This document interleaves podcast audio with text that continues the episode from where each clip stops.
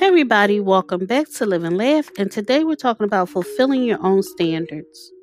When you set new goals, think not only of the results you want to achieve, but also your own standards that you want to fulfill.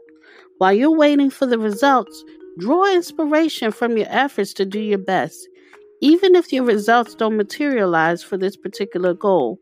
In itself, the appreciation of your efforts will help you to build discipline work ethics that will benefit your entire life. Do you know what your standards are and do you strive to fulfill them even when there's no hope for gratification in the foreseeable future? Thank you for listening. If you know anyone that could benefit from this, please go ahead and share it.